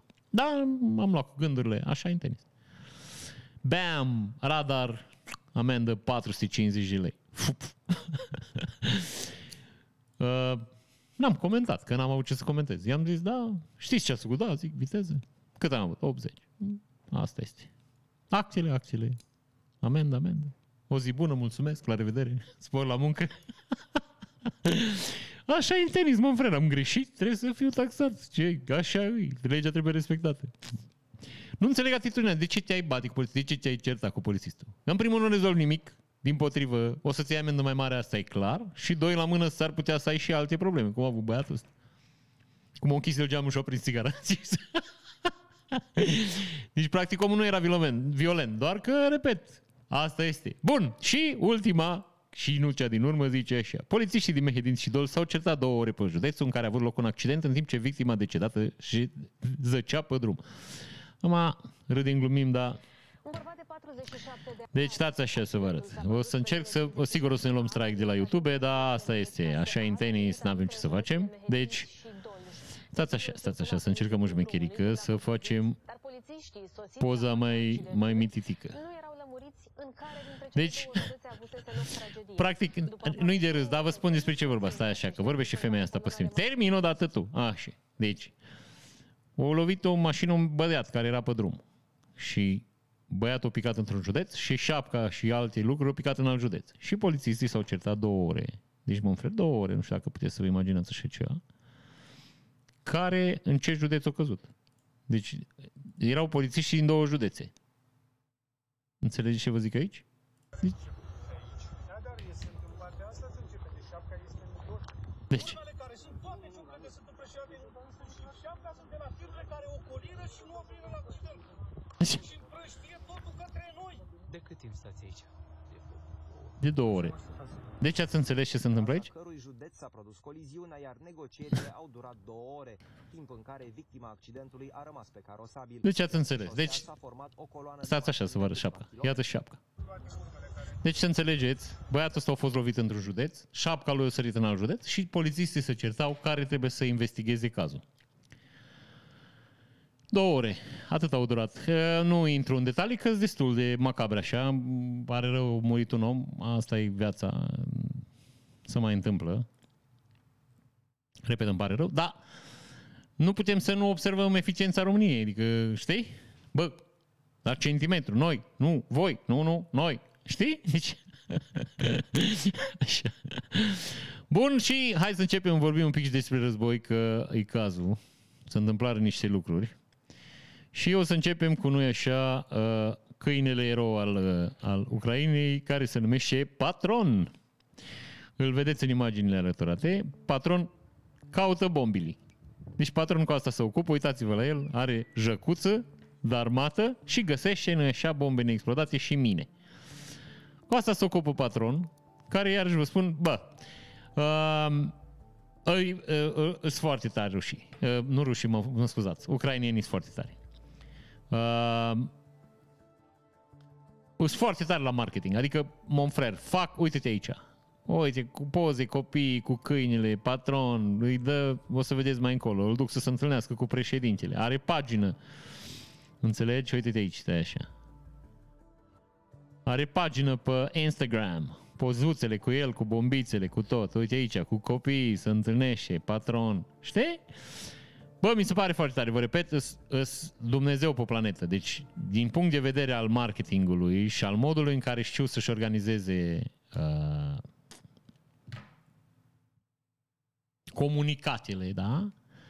Ucrainienii sunt peste tot ce am văzut până acum și aici mă refer la, la lumea civilizată. Adică eu nu țin minte să fi văzut vreo campanie la vreun partid politic sau la vreo firmă, la vreo companie care să fie atât de bine făcută.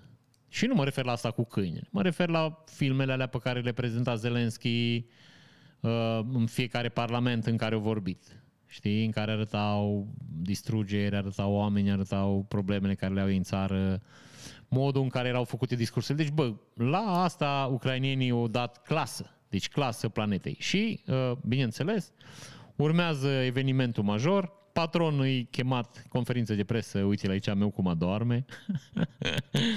deci uite cum doarme mămică, uite la el. La conferința de presă acolo locul, știi?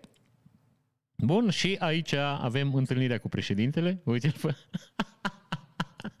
bă, mi se pare incredibil, bă, absolut incredibil și Uite aici din nou, aici îi se oferă medalia lui patron, mă. Cățelul care a primit medalie. Mi se pare, bă, deci absolut incredibil. Uite-l pe a meu. Deci, bă, foarte tare. Chiar așa impresionant, aș putea să zic. Și uh, mai avem o știre din același registru. Uh, repet, tot chestie, cum să vă zic eu, așa puțin de să ne ungă pe sufletel. Este o pisică care a rămas într-un bloc la care au picat scările, nu știu dacă vedeți. Și băieții se mobilizează și vin cu o mașină de pompieri și salvează pisica. Nu, nu e așa că e incredibil, bă. Nu, nu e așa că e absolut fantastic oamenii ăștia care luptă pentru viața lor să aibă timp și să aloce resurse să salveze o pisică. Știi? Se pare destul de drăguț. Și tot din Ucraina aflăm că uh, la începutul războiului Ucraina a încercat să perturbe vânzările de alcool în Rusia. Am decis că oamenii trebuie să fie treji pentru a putea față, face față propagandei. Deci, practic, la o conferință... Uh, stați așa un pic. La o conferință la Paris, uh, un oficial ucrainean a declarat că au atacat informatic sistemul de uh, accize al Rusiei. Mă refer la accizele pentru alcool. Deci bănuiesc că sistemul care calculează accizele la alcool. Și mă gândesc că nu au reușit, pentru că dacă reușeau, eu vă garantez că jumătate din populația Rusiei uh, ataca Ucraina. Oameni neînarmați, oameni cu furci și topoare, să ziceau în Ucraina, că nu își puteau lua, nu așa, doza de alcool. Deci, practic, bun, ideea e drăguță așa, oamenii, știi? S-au gândit să facă și ei ceva, au atacat sistemul de taxare alcoolului. Da, repet, e interesant că se întâmplă lucrurile astea. Și o știre pe care toată lumea o știa, doar că uh, nu a rostit-o nimeni, americanii ar fi pus mâna pe componente ale Suhoiului Su-35. Ăsta e un avion pe care ucrainenii, neștiind că e invizibil și greu de doborât, l-a doborât, știi? E ca și Adeleanul la care nu a murit de cancer și când îl întreba doctorul de ce nu a murit, el, că el nu știu că trebuie să moară, știi? S-a vindecat singur. Așa, și ucrainenii l-au doborât că nu știu că e invizibil și greu și de nedoborât. Uh, chiar citisem zilele trecute un articol uh, scris de niște băieți care se ocupă de analiză din asta militară la nivel înalt și ziceau că avionul ăsta Su-35, care era, vai de mine, mămic, spaima planetei, e de fapt o jucărică. Și că toate sistemele care ar trebui să fie,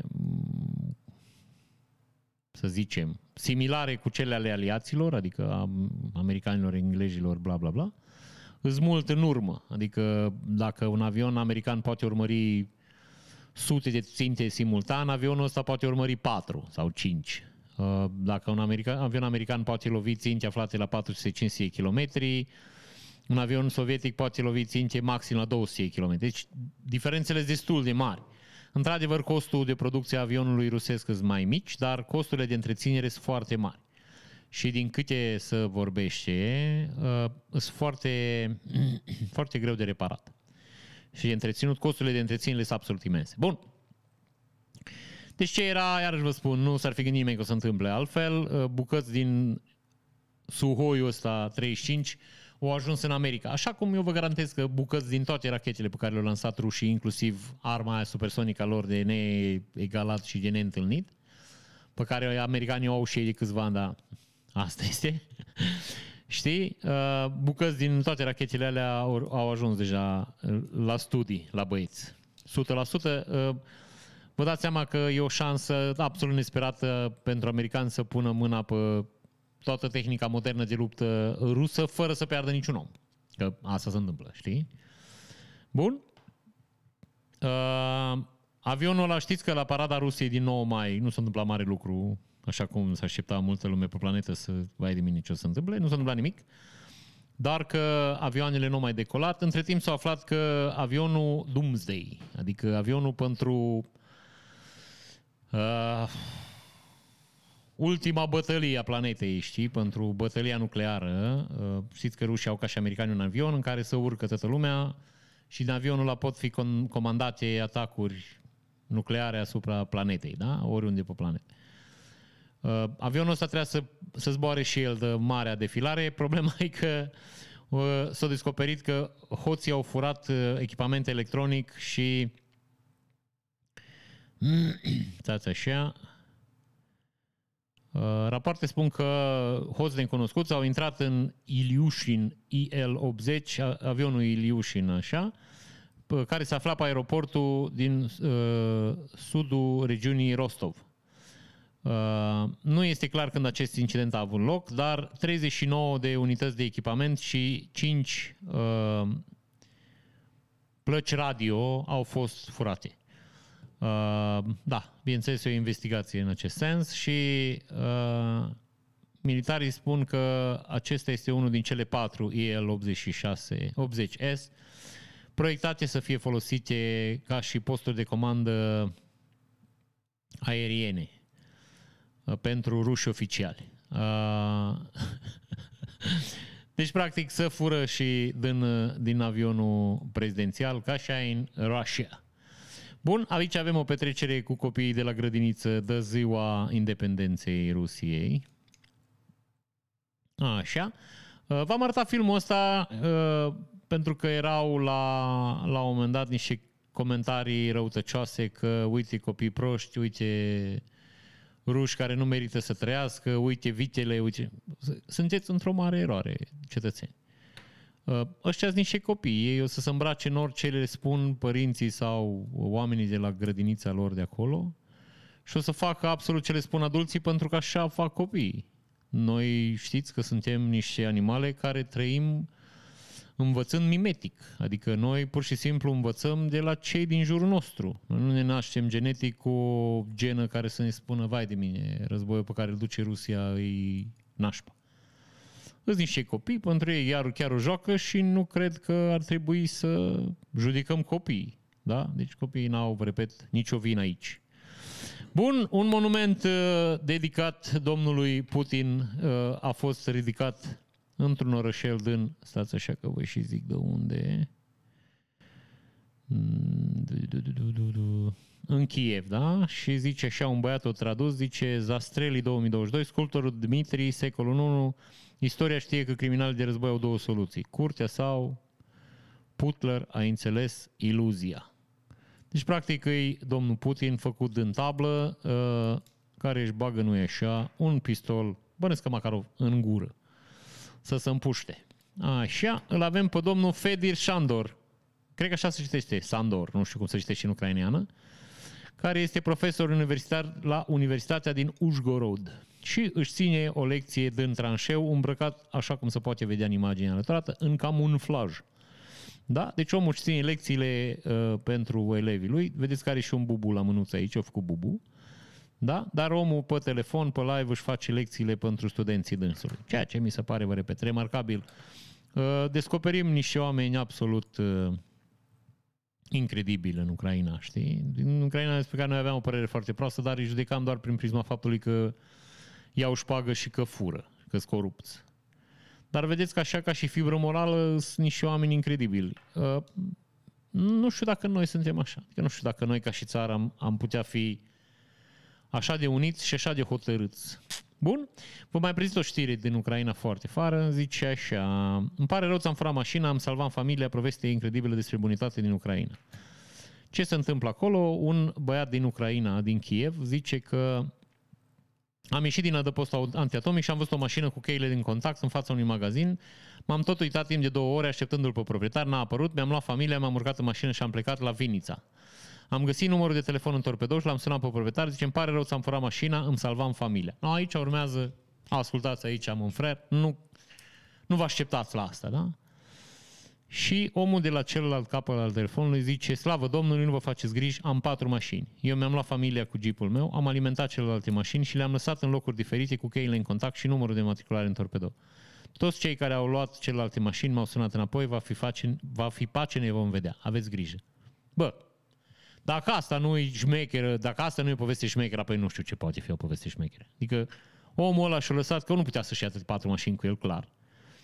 Și le-a lăsat să le poată folosi alți oameni. Mi se pare, vă repet, absolut incredibil, bă.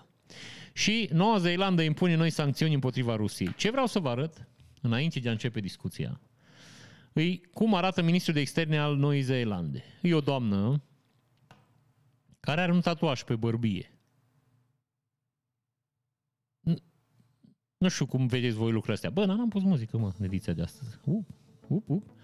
Nu știu cum vedeți voi lucrurile astea, dar mie mi se par niște oameni foarte destupați la minte, dacă sunt capabili să treacă peste detaliul ăsta și să aleagă o femeie ministru de externe. Înțelegeți?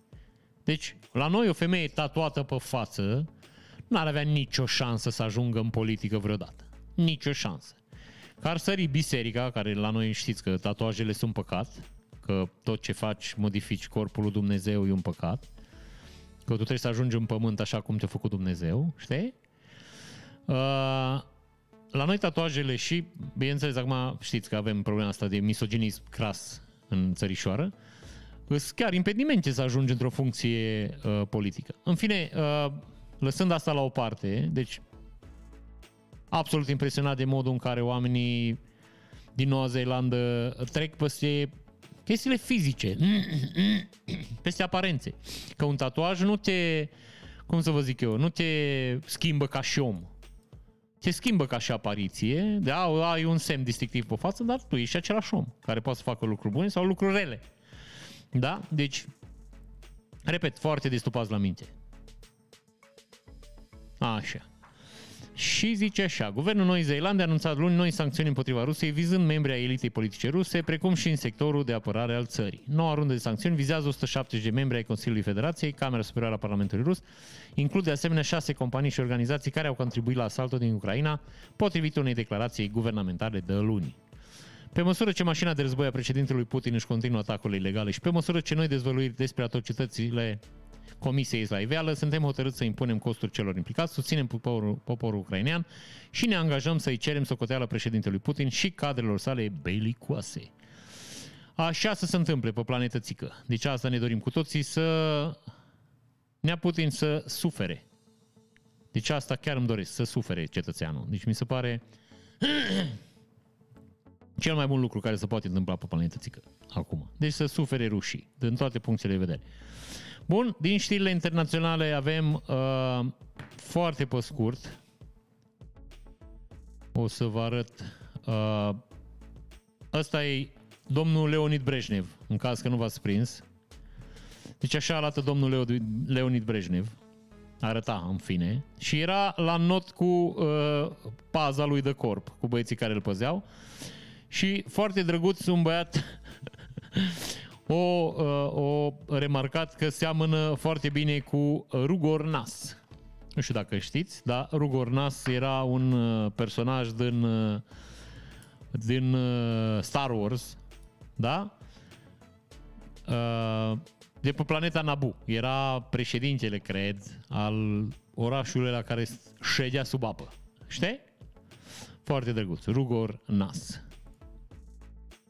A, aș încerca să vă pun o poză, dar nu prea avem... Da, am așa arată. Deci Rugornas, Brejnev. Bun, asta. Bun. Bun, să sărim nu e așa mai departe. La următoarea știre, români arestați la Paris pentru că ar fi înșelat turiști cu alba neagră lângă turnul Eiffel. Eiffel. Cum acționau indivizii? Cum acționau indivizii? Prin înșelăciune. Uh, doi bărbați și o femeie originari din România au fost reținuți joi la periferia Parisului, unde bănuiala, sub bănuiala că au excrocat turiști lângă turnul Eiffel. Cei trei au fost reținuți în suburbii, suburbiile bă, Olnei, Subois și Drancy, în urma unei anchete care a durat mai multe luni și au fost plasați în arest preventiv. Uh, confiscați 16.000 de euro lichid, trei vehicule de lux, valută străină și documente de transfer, bani. Bun, în ultimele săptămâni, poliția pariziană a început mai multe operațiuni de combatere a escrocheriilor, precum și a comerțului ambulant clandestin în acest sector, unde turiștii au, venit odată, au revenit odată cu sfârșitul crizei sanitare generate de COVID-19. Asta e o știre imensă. Deci dacă, uh, dacă exista ceva absolut, uh, cel puțin pentru mine, deranjant în Franța, era faptul că hoții, bandiții și excrocii făceau ce vreau ei și poliția nu le făcea, nu e așa, nimic. Deci, mă frere, niciun fel de deranj. Fiecare făcea ce vrea organismul lui acolo. Ceea ce mm, era un pic nașpa, orașul iubirii, te duci să vezi și plin de excroci, fiecare vrea să-ți fure banii, să-ți dăie, să-ți facă, să-ți, știi? E un pic nășpuc așa, dacă mă întrebați pe mine.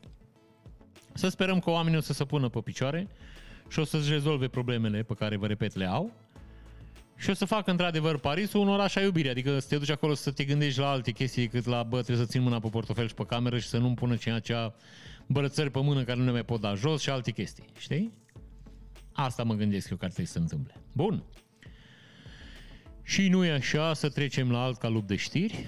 Uh, mai avem știrile awesome, stați așa. Mai avem politice, dar politice sunt foarte scurtuțe.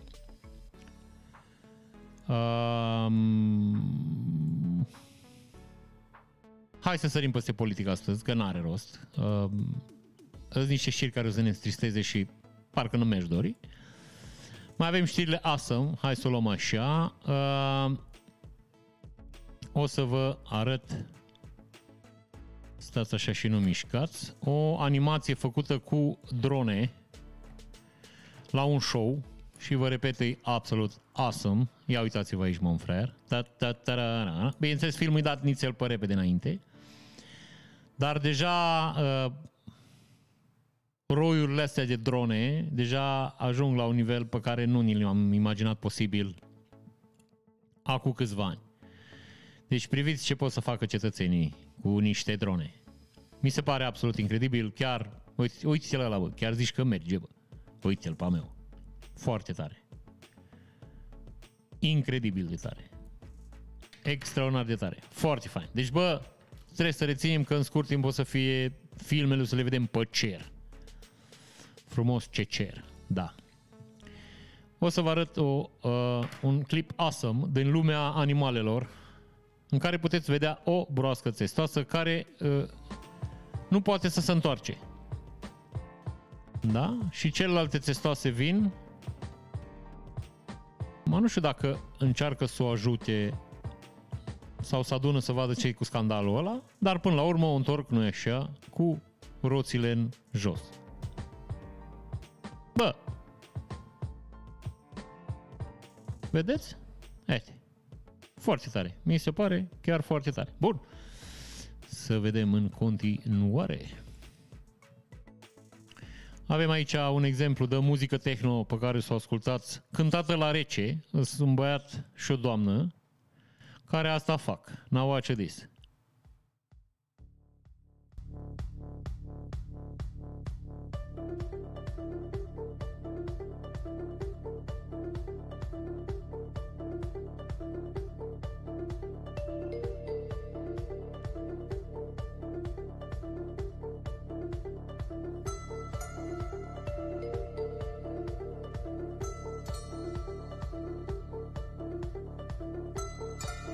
Bine, sunt niște chestii înregistrate aici, dar instrumentele sunt toate reci, cum ar veni. Foarte drăguț, mi se pare, așa ca idee.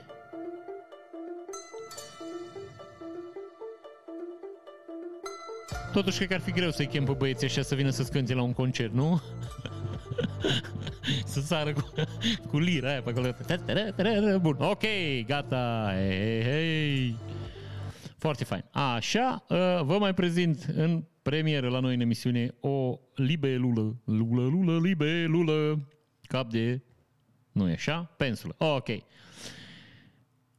filmată cu un obiectiv macro, care mi se pare foarte drăguț, care nu e așa să șterge pe ochișori. Uite aici. Care are apiță pe ochișori. Uite ce frumos. Aia zic. Foarte, foarte, foarte drăguț. Bă, cine a făcut filmarea asta? Mare artist. Mare om. Bun. O să vă arăt uh, un copac care, uh, care dă înapoi, da? Deci nu se lasă doborâtă și ea cu una cu două. Ia, uite aici. Piu. Pică copac cu sare. Ok. Să ne mai vedem o dată. Bun. Asta zic. Dacă ar putea fiecare copac să facă lucrul ăsta, aș fi cel mai mulțumit om de pe planetă. Deci dacă aș putea să-i cer ceva lui Dumnezeu, dacă nu există Dumnezeu, așa ar trebui să fie. Cine taie un copac să ia o bâtă din aia după cap. De fiecare dată. Și sărim la cu totul și cu totul alt domeniu de activitate și o să vă povestesc despre un băiat care în peretele cășii lui și-a montat un automat, din care vendea, nu e așa, marihuana. Deci puteai să te duci la categoria suveniruri, la 20 de dolari, avea dânsul niște pliculețe cu marihuana, puteai să plătești cu cardul, cu Apple Pay, cu PayPal, cu absolut orice vrei tu. Sunt doar două opțiuni la suveniruri, da? Și uh, să consideră că au vândut, stați așa numai un pic, să ieșim din știre, că nu pot să vă prezint că e de pe YouTube. Și zice că în ultimii patru ani a vândut marihuana în valoare de 2000 de dolari pe zi. Da, deci omul a făcut niște bănuți cum ar fi legal, ceea ce iarăși vă zic, um, cumva aici nu în afară de faptul că a vândut droguri, eu omul a plătit taxe, că plătind oamenii cu PayPal și cu alte chestii, știi? O plătit taxe. Deci partea cu evaziunea fiscală să scoate. Rămâne doar traficul, nu așa, de droguri. De mic risc, cum ar veni. Bun, uh, o altă știre din războiul stelor, că știți că sunt mare fan. S-a descoperit că prințesa Leia e inspirată după un, o doamnă pe care o chema Clara de la Rocha și care era colonel în uh, mișcarea rebelă de rezistență mexicană, care lupta cu dictatorul Porfirio Diaz. Doamna avea aceeași freză cum are Leia, da? Ce putem observa e că gloanțilii pe care le avea pe organism dânsa i-au fost date lui, nu e așa, Ciubaca. Bun, o știre de pe urban.ro, un site pe care vă recomand să-l, să-l citiți, că e foarte interesant, și zice șase alimente care ajută la ameliorarea anxietății. Pentru cei care sunteți mai de la țară, anxietate înseamnă frică, cum ar veni, așa, mai pe țărănești. Și avem așa, deci, somon, mușețel, nu știu cum să mănâncă mușețelul, dar ok, turmenic, ciocolată neagră, iaurt, ceaiul verde și ceaiul verde. Aia zic. Deci, practic, toți oamenii, alimente pe care le pot consuma mai mult oamenii bogați. Deci, ăștia mai, care nu câștigă bani mult să mănânce somon și turmenic, știi? Și ciocolată neagră, o să trească să-și, nu e așa, învingă fricile. Avem un minunat uh, acvariu făcut de niște cetățeni, bănuiesc că din Ucraina, aia zic, pe fundul căruia se află, nu e așa, crucișătorul Moscova, care, nu e așa, uh, a vede Ucraina pe dedesubt acum, pe sub ape, că se scufundă. Ceea ce, iar vă zic, nu poate fi decât un lucru drăguț. Bun, avem o ilustrație foarte drăguță, făcută de niște cetățeni, și care se numește Ukrainian Scare, în care arată o bătrânică care scoate o pisicuță de sub o bombă și aici sunt niște cetățeni care țin căței în brațe. Vă repet, mă, foarte tare ucrainenii. Foarte, foarte, foarte tare. Și știrea asta săptămânii că Ministerul Transportului a aprobat achiziția primelor trenuri pe hidrogen din România. Bineînțeles, o să circule în București, uh, Otopeni uh, și București-Pitești, deci gara de nord Otopeni și București-Pitești și București-Târgoviște. Da? Prețul total îi dă vreo 900 de milioane de coco, coco, coco, coco, coco, 973 de milioane de euro, fără TVA. Finanțarea se realizează din fonduri externe nerambursabile prin Programul Național de Redresare și Reziliență PNRR și de la bugetul de stat prin bugetul Ministerului Transportului. Da, deci practic o să avem nește trenuri care merge pe nește gaze. Deci asta înseamnă că nu o să mai poluează. Și acestea fiind zise, am terminat știrile serioase ale zilei și o să trecem la uh, știrile fane care s-au adunat în cele două săptămâni. Am făcut o selecție, că aveam mai multe, da. Asta este. Avem deja o oră și 26 de minute. Deci, bun, să vedem ce avem aici. Avem un băiat care merge în trafic pe lângă o, nu e așa, coloană. Iată aici. Deci o remorcă, da? Legată la o dubă. Da? Care duba îi legată cu o șufă la altă dubă, care e legată la altă dubă. Deci nu știu dacă ați înțeles. Deci aia așa. Uite o mămică. Deci... Uite, pac. Asta zic. Pac, pac, pac. Asta. Dubili. Să duc dubili, mămică. Așa să face la România transportul. Bun, avem uh, o știre tristă pentru amatorii de Chicken McNuggets, zice așa. Uh, un cetățean uh, a paralizat după ce a mâncat 413 uh, chicken nuggets. La care un alt cetățean zice, so, the limit is 412. Deci, practic putem să consumăm, nu e așa, liniștiți, 412, nu o să se întâmple nimic. Bun, știre din Cluj. Uh, iarăși o știre, vă repet, eu sunt mare iubitor de animale, mi se pare uh, de mare angajament. În Cluj, o răsutcă și cu puisorii ei merg pe drumuleț păzițe de un polițist. Nu-i drăguț? Uite-te la ea. Bine, și este un nebun în spate care filmează și le stresează. Da, asta e altă discuție, o să trecem peste asta. Și următoarea, uh, următorul clipuleț tot cu o rățușcă care să crede uh, vultur. N-am face de să... Uite-te la ea. Deci... Asta zic, stai să scoatem râsăcele astea penibile. Rățușca asta, deci ea, ea, nu, ea încă nu lua bătaie. Ca așa în tenis, știi?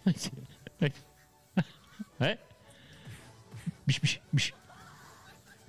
Deci rățușca asta încă nu lua bătaie de la nimeni, de-aia e așa curajoasă ea. Dar mi se pare foarte drăguț. Rățușca. Răsutca. Bun, o să vă arăt ce se întâmplă dacă te bagi în calea unei betonere. Hep, hep, hep, hep, să oprim sunetul, că ne taie... Așa, deci băiatul ăsta are o betonieră. Cred că e ceva betonieră mai interesantă că e betonul în față, nu e betonul în spate ca la noi. Și care merge, nu e așa, pe drum. În fața lui mai este o betonieră, dacă vedeți, și un băiat iese, îi taie calea. Hop, și așa, mămică, ia niște beton de aici. Ce mi se pare mie interesant că băiatul ăsta din mașină și de liniștit. Eu porneam mașina în marșarier de mult. Înțelegi? Da, de mult. Uite, acum s-a gândit și el. Stai să dau un pic în spate. Deci, practic, pedeapsă Duminic, divină. Te bate Dumnezeu. N-ai ce asta zic. Bun. O să vedem un accident cu doi bicicliști care, iar zic, dacă n-ar fi fost, nu s-ar povesti, că nu... N-ai cum. Uite ce... Uite-i pe mei. Vin, hop, pf, stai și așa. Deci, stai că tot el e mai nervos. Ăsta care o decolat. Ia mă mică. În zbor mă întorc la tine. Stai să vedeți și voi. Așa. Deci iată. Uite. Hop, frână și am plecat. Bun. Am gătat-o și cu asta. Avem așa, avem aici, să, hop, hop, hop, să muzica, nu că ar fi manele, că nu ne deranjează în vreun fel. Nu suntem nici fani, da, nu, ne, nu suntem ostracizați. Și avem o căruță în România. S-ar putea să mai fi prezentat asta în țărișoare la noi, dar uite aici. A meu se vede că e matrafoxat rău, deci e lovit puternic.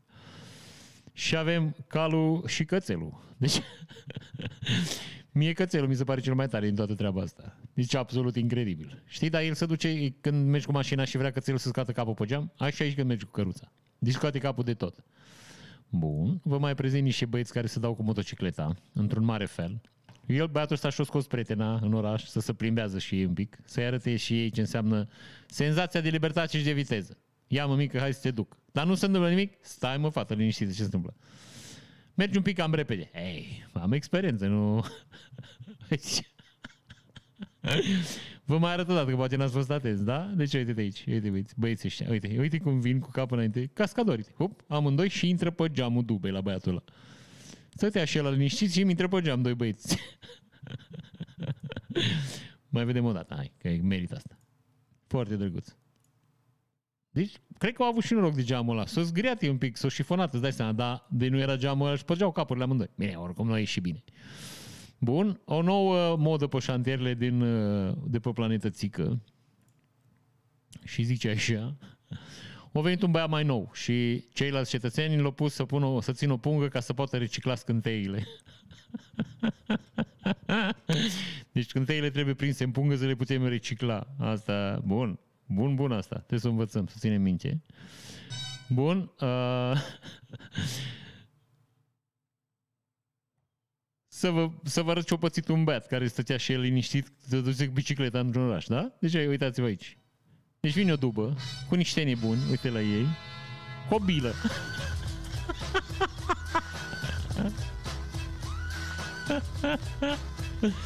Deci, ați înțeles ce vorbim aici, da?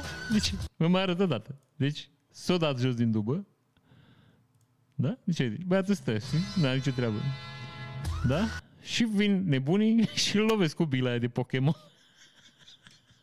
Îmbrăcați în Pikachu, deci nu așa. Foarte bun. Da. Bun. Să nu faceți asta acasă, că știți, s-au făcut deja, e penibil. Dar de râs ne putem râde, că e drăguț.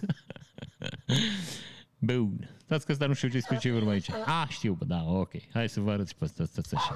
Hop, hop, hop, hop, hop, hop, hop, hop. Așa. Deci, să vă prezint detalii.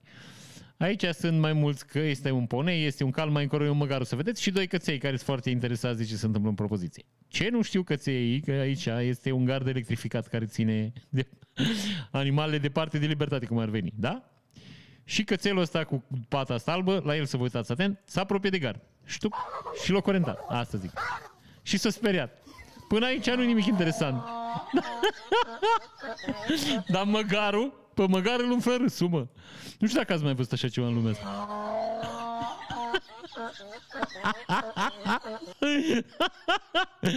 Ar trebui să luăm râsul ăsta, că e drăguț. Bun?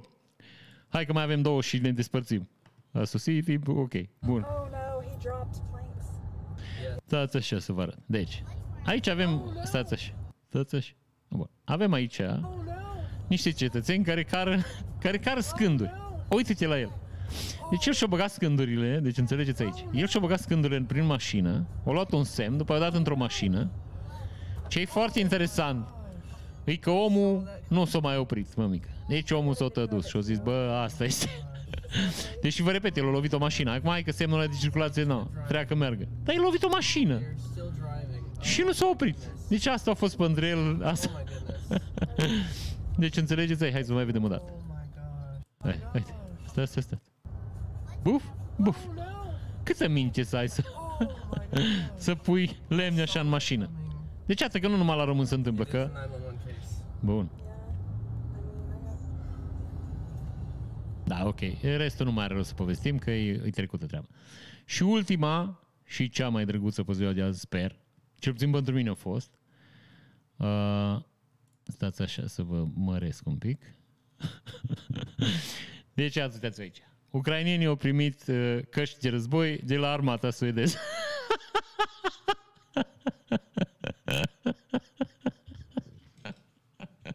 Mi se pare absolut incredibil. Bun, cam atât pentru ziua de azi, cetățeni. De astăzi intrăm în uh, regim normal, suntem mai lejeri cu munca, am scăpat, cred, de termenele astea cretine. Da, o să ne organizăm noi un pic și diseară avem live, așa că nu uitați, ne vedem diseară pe live. Manele și...